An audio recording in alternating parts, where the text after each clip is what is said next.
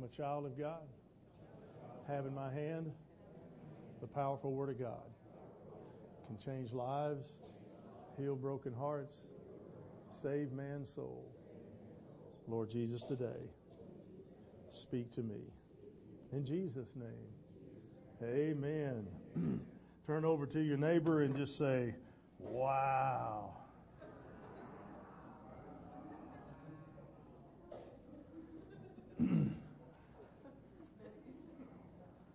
Can't really worry about what that wow means, but uh, I want to thank our teenagers for coming yesterday to wash cars. They did a great job, raised uh, almost $230. Thank all of you for coming to let us wash your cars. Uh, the, they got better as the car washing progressed. The first car, eh, about three times, and we finally got that car going. It was all right. They've learned a great lesson, though. When you spray the tire shine on the tire and it becomes brown, the tire's not clean. But we learned that a brush and a lot of soap and, and elbow grease will make it happen. Amen. we, they took up 30, about $35 just standing on the corner with a bucket. of course, it helped. We put Mariah out there at one time and then Bobby out there at one time. I think people felt sorry for them. But we had a great time. and uh, Mila was a great uh, griller. She did good for the hamburgers and the hot dogs, and they all disappeared very rapidly. Thank all of you. And thank the parents that came to help. And uh, Crystal was here, and she was walking the streets with them out there, threatening them and all that. It was great.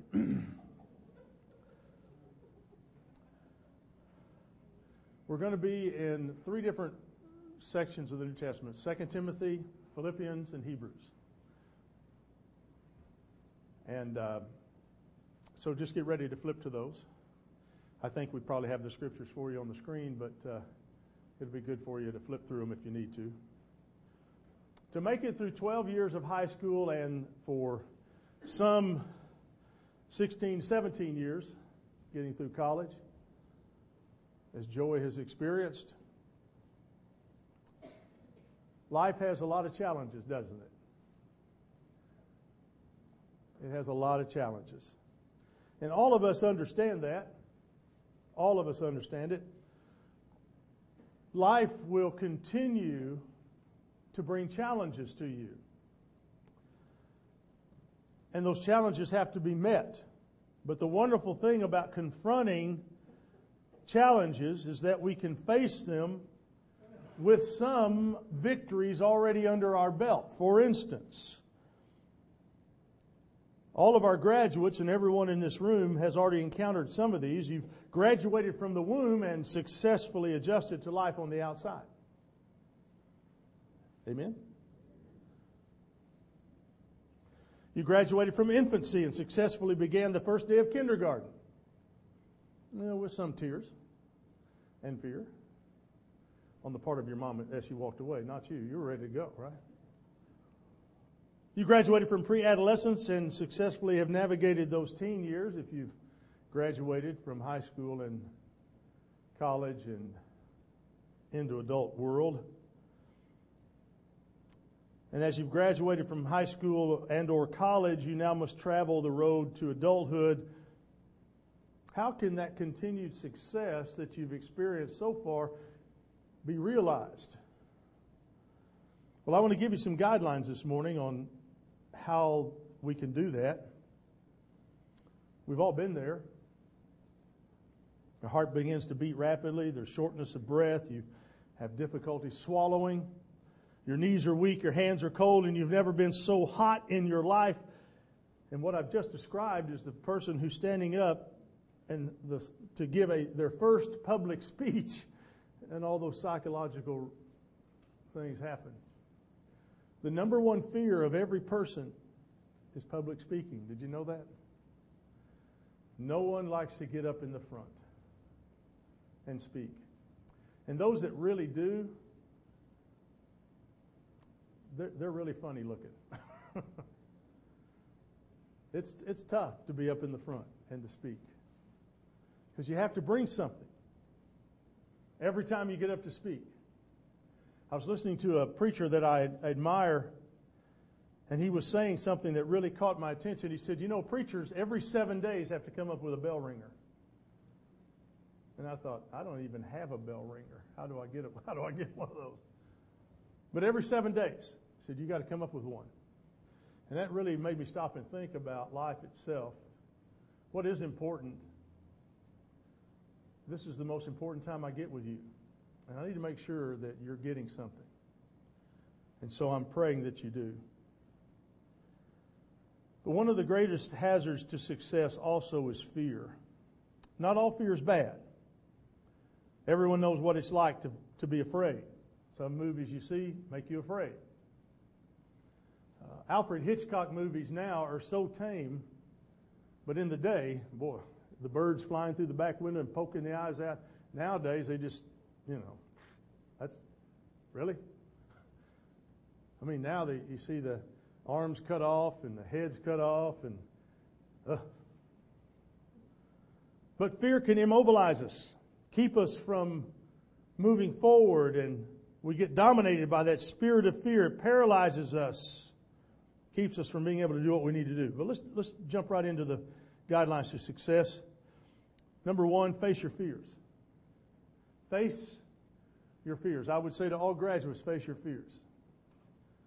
Uh, Kelsey had to leave early, so Joey will be who I'm talking to, I guess, this morning. And then all the rest of us, because it fits all of us too. Our verse we read earlier, 2 Timothy 1 7, talks to this idea. In the Bible, I want you to know, it's full of fear nots. It's full of it. But this particular verse, I think, fits for our graduates today, especially written to a young man, Timothy, a young pastor at the church of Ephesus, Paul, his mentor. Paul's encouraging Timothy in this letter not to let others intimidate him because of his young age. Timothy was afraid of being inadequate as a young pastor. He lacked self-confidence. And in the second letter to Timothy, Paul writes and reminds him of something. He says, For God did not give us a spirit of fear, but of power and of love and self control. He said, You serve a God that's filled you with power and love and self control. Joy, being a scholar athlete, he had to learn that. Unless you're an exceptionally good player, you normally have to wait a year to really get playing time. The Los Angeles Lakers are full of old guys that, that know how to play basketball. But they run up against these young guys that eventually outrun them. They outrun them. And when that Oklahoma City Thunder team is playing together, they're hard to beat, as the Lakers found out last night. I went to bed, there was a 10 point spread for the Lakers. I thought, yeah, they're not going to come back. Let it go. They're playing out there. They did. They came back and won that thing. Isn't that awesome? And now you can go and see the fourth game in Oklahoma City. Tickets are only $9 million apiece. Just Max Lucado said this fear doesn't want you to make the journey to the mountain. If you can, if, if he can rattle you enough, fear will persuade you to take your eyes off the peaks and settle for a dull existence in the flatlands. Isn't that a powerful statement? So graduates living far from home can sometimes be fearful. Joey didn't live very far from home, but he's far enough. Claremore's far enough. I remember the closer to graduation he got and the end of his season playing got, the bigger the smile his dad had. I remember the last game he was going to see. Jeff's a pretty quiet guy till that day. He said, That's the last game. I'm excited. Something along that nature. And then I saw his mother later at, a, at Reese's, and she said the same thing. It's the last game, preacher. And I thought, okay, is there something about this? But God has given all of us a spirit of power, not a spirit of fear. God can and will use our lives. But we must be willing to face those fears. We've got to say yes to Jesus, especially on a secular college campus. It's a courageous thing while facing the fear of being stereotyped as a Christian. Say yes to a godly lifestyle in a difficult job. It's a courageous thing while facing the fear of ridicule. Saying no to the drugs and the parties that you're invited to is a courageous thing. I'm already telling our young people who are getting ready for high school how much they, they think they're under pressure now. They have no idea what they're fixing to walk into. Say no. Of course, I know this is Jenks, and they don't sell drugs in the hallway in Jenks High School. They don't syringe fill oranges with alcohol and suck on them all day. Not here at Jenks. Some of you are going, what? Now you expect that at East Central High School. Oh yeah. Oh yeah. Jenks? The hallowed halls of Jenks? Staying in a marriage that's hit a dead end. It's a courageous thing. It's a courageous thing. Saying yes to honesty and integrity, especially in the academic world. it's a courageous thing to face the fear of bad grades because you didn't study. One of the biggest battles you'll face in life is the battle for honesty. Dishonesty is rooted in fear. Reminded me of the rancher who asked a veterinarian for some free advice. He said, I have a horse. It walks normally sometimes and then limps sometimes. And the veterinarian, and he says, What should I do? And the veterinarian says, Well, the next time he walks normally, sell him. Dishonesty is the norm today, isn't it? it? Takes courage to be honest on a resume, to not cheat or on an exam, to be fair with business practices. It's appalling, isn't it, when our elected leaders select people to serve who have to clean up their life before they can actually serve? That just, that just bothers me a lot. because they've been getting away with it for so many years, but now they've been exposed. It's what happens when cockroaches have a light turned on, they run to the dark. Face the fear in your lives, show integrity. It was a test conducted by a university where 10 students were placed in a room, three lines of varying length drawn on a card. The students were told to raise their hands when the instructor pointed to the longest line. But nine of the students had been instructed beforehand to raise their hands when the instructor pointed to the second longest line. One student was the stooge, and the usual reaction of a stooge is to put your hand up, look around, see nobody else's is up, and jerk yours down. It happens 75% of the time with students from grades uh, from grade school through high school. And the researchers concluded that many would rather stand with the majority than risk being right and alone.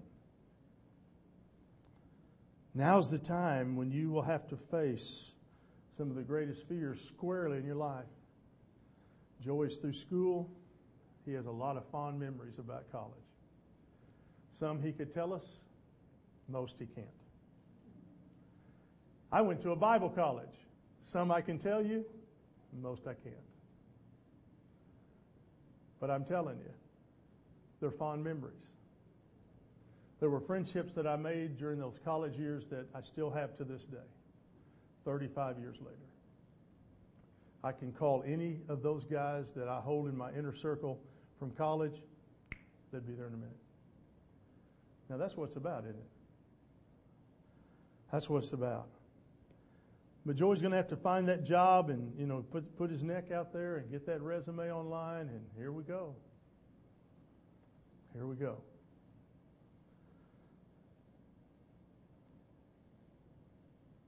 The second guideline forget your failures. That'll be in the book of Philippians. We're going to be in chapter 3.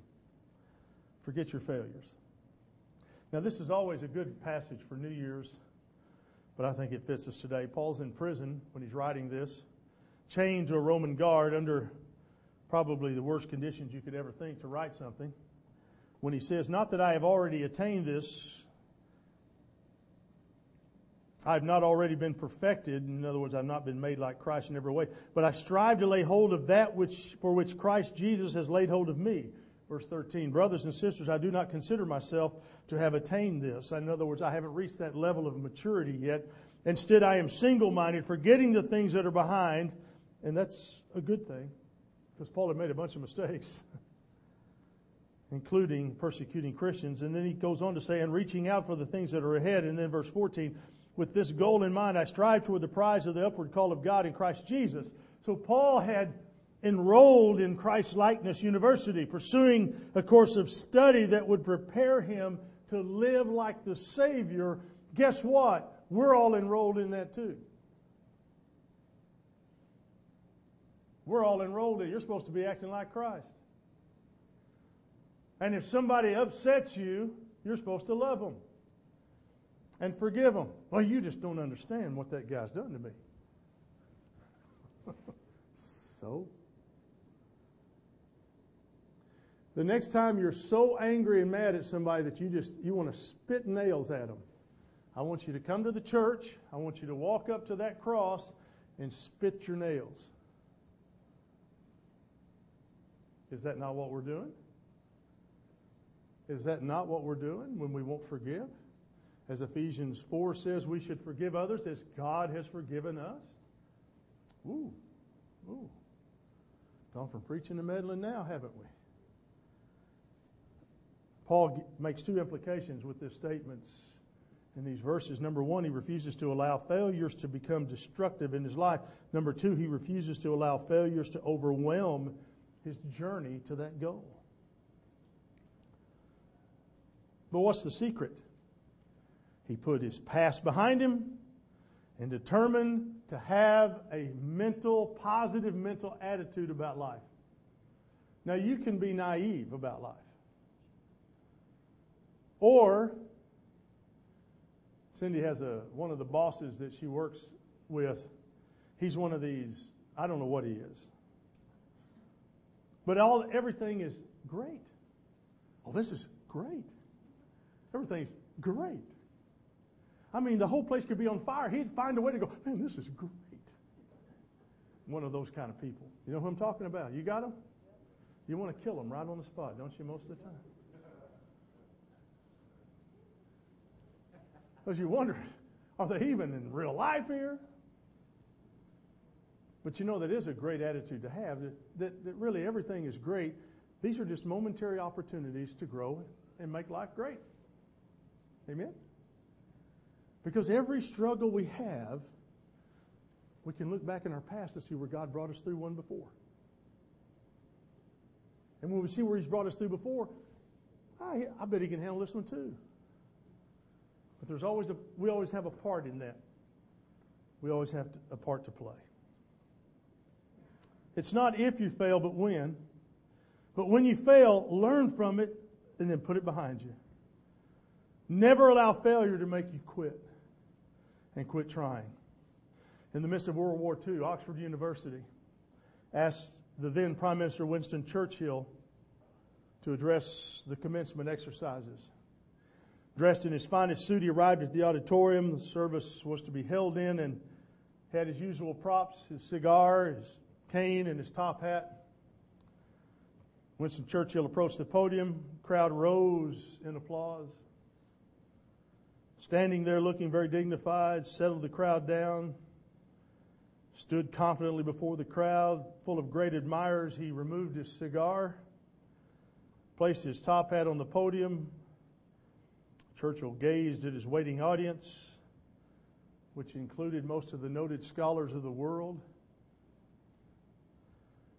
And with an authoritative tone in his voice, he began his speech with three words Never give up. And what seemed like a, an eternity of silence, he looked up and shared three words again never give up. And with that, he put his hat on and got his cigar, and his speech was over.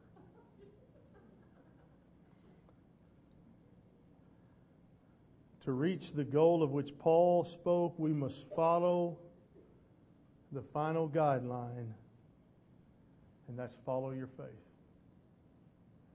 Never give up. If your marriage is in trouble, never give up. If your children are disobedient, never give up. If you screwed up at work, never give up. If you've worked for a company for a number of years and were looking forward to retiring at that company and they all of a sudden terminate you, never give up. If your health is deteriorating, never give up. I was walking through my house the other day, and my bad knee went just like this, that fast. I just took one step and went like that. That's a whole new world now. It's been 26 years since the doctor said, I'll be happy if you can walk and not fall down. That was his words of encouragement to me after the surgery. because in 1986 they didn't fix knees like mine, they just kind of repaired it and sent you on your way. Oh, I've been very careful for 26 years where I went and how I stepped and all that. Well, I was walking through my house. So you never know. But I got to follow my faith. Put ice on it, and I've done all those things. And I'm standing in front of you today, and I wasn't sure I'd be able to. And it hurts. But I don't hurt nearly as much as Jesus did hanging from the cross. So I can endure a little bit more. So if I hobble out of here, you'll, you'll understand why. Follow your faith. Hebrews 12:1 this is the book of Hebrews is written to Christians who were struggling in the faith, wavering in their devotion to Christ because they were going through some hard times. And, and the writer of Hebrews encourages the saints to not give up. Victory's in sight. Therefore, verse 1, since we are surrounded by such a great cloud of witnesses, he says, Listen up, hear the voices. Right on the rim of heaven are all those saints who've gone before who are screaming for us, Go, man, go! Go, man, go! And when we do something good for God, they're going, Yow! Yoo! And when you go to a graduation, they always tell you, right? We'd like for you to be dignified and not make a loud noise when your child's name is announced because it will cause someone else's name not to be heard. And right? So they, Harold Phillips,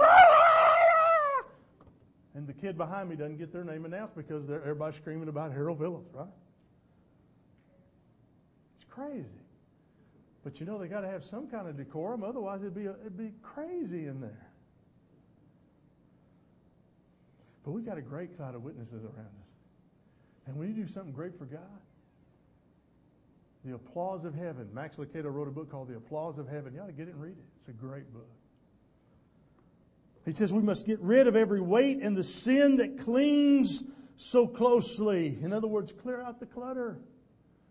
I had a little friend at college who posted on Facebook that all of her earthly possessions could be put in her car. I remember when I left college after four years, I had the smallest U-Haul trailer that you could buy, and it still wasn't full. Clear it up. And then he goes on to say, and run with endurance the race set out for us. Following your faith is not a game of hopscotch. There's some endurance that's required. Look at verse 2, keeping your eyes fixed on Jesus. In other words, look up. You're not running the race alone. You've got a prize waiting for you. Run to the prize. Keep your eyes on the goal. Don't stop. Don't, don't look back. Don't look down. Don't keep your eyes forward. Coach Brian can tell you when he's coaching the track kids, you don't take off running track and, and start looking around. You start looking around, you slow down. You run. It's run, Forrest, run. Have you ever watched that Forrest Gump movie? Forrest never looked back. He's straight ahead, man. And before long, he's 94 miles down the road. But he's gone. He's on a goal. Set your eyes on Jesus. the author and perfecter of your faith. Who, look at it says, for the joy set out for him endured the cross. Now, what joy is there in enduring a cross? January 31st, 1970, Saturday morning, 10:30. This guy was buried in baptism. That's the joy he was waiting for. What day did he find your joy? And I'm telling you, you ought to be able to whip that date out in that time and that place. Well, I, I, I don't remember. Didn't mean much to you then, did it? Well, now, by golly, now, now by golly, you can't. No, no, no, no. If it really meant something to you, you see what I'm saying? Come on, this ought to be real stuff going on. For the joy set before him, he endures the cross, disregarding its shame and taking his seat at the right hand of the throne. Verse 3 Think of him who endured such opposition against himself by sinners, so that you may not grow weary in your souls and give up. Don't give up. Never give up. The Hebrew writer always uses metaphors, and all runners need a reference point, as I mentioned. NASA illustrated that better than anybody in the ill fated mission of Apollo 13. The astronauts needed to make a critical course correction. If they failed, they might never return to Earth. So, to conserve power, they shut down the onboard computer that steered the craft. And the astronauts needed to conduct a 39 second burn of the main engines. But how were they going to steer it? Astronaut Jim Lovell determined that if they could keep a fixed point in space in view through their little window, they could steer the craft manually. Well, the very focal point that they chose was the planet Earth.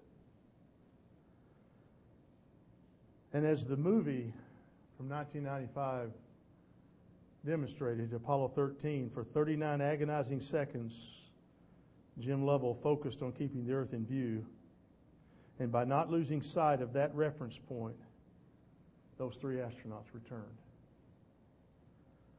Scripture reminds us, back in verse 2 of Hebrews 12, to fix your eyes on Jesus, the author and perfecter of our faith. Wow. For Christians, our reference point is Jesus. You can be flexible on many things in life, and you should be. But when it comes to the true north of the Savior, don't waver. Don't waver.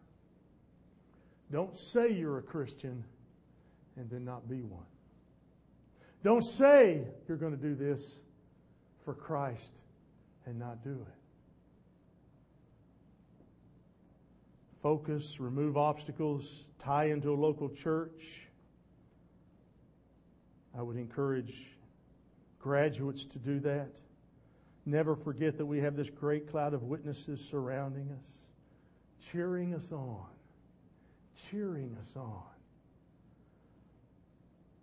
Got to face our fears, forget our failures, follow our faith. And I can't pass the opportunity to offer that to you by way of invitation. Every graduate, I hope, will apply this every person hearing the message today will apply this. Would you join me in prayer? Heavenly Father, I ask you this morning be very real to us. Just as we've challenged our graduates in their walk, may we all be challenged to face our fears, to forget our failures, and to follow our faith. Because, God, it's all summed up at the cross. If I accept Jesus as my Savior, I don't fear even death. If I learn from my mistakes and forget them, because you're more concerned about t- today and tomorrow than you are about yesterday. And if I will follow my faith and place it in you, God, I got, I got hope. So, Father, today, there's somebody in this room that's never, ever, ever asked you to be their Lord and Savior, what a day it would be for that to happen. God, I'd love the chance to sit down and talk to them and to teach them in Scripture what that means.